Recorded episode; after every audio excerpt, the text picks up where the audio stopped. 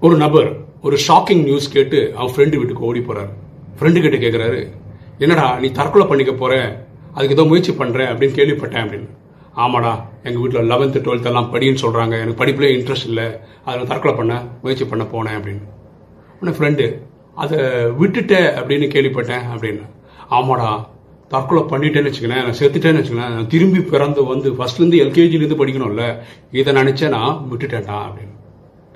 பாருங்களேன் தற்கொலையை தவிர்க்கிறதுக்காக உருவாக்க காரணம் எவ்வளோ குழந்தைத்தனமாகவோ எவ்வளோ சிரிப்பாக இருந்தாலும் அது சிறப்பு தான் தற்கொலை எந்த பிரச்சனைக்கும் தீர்வு கிடையாது.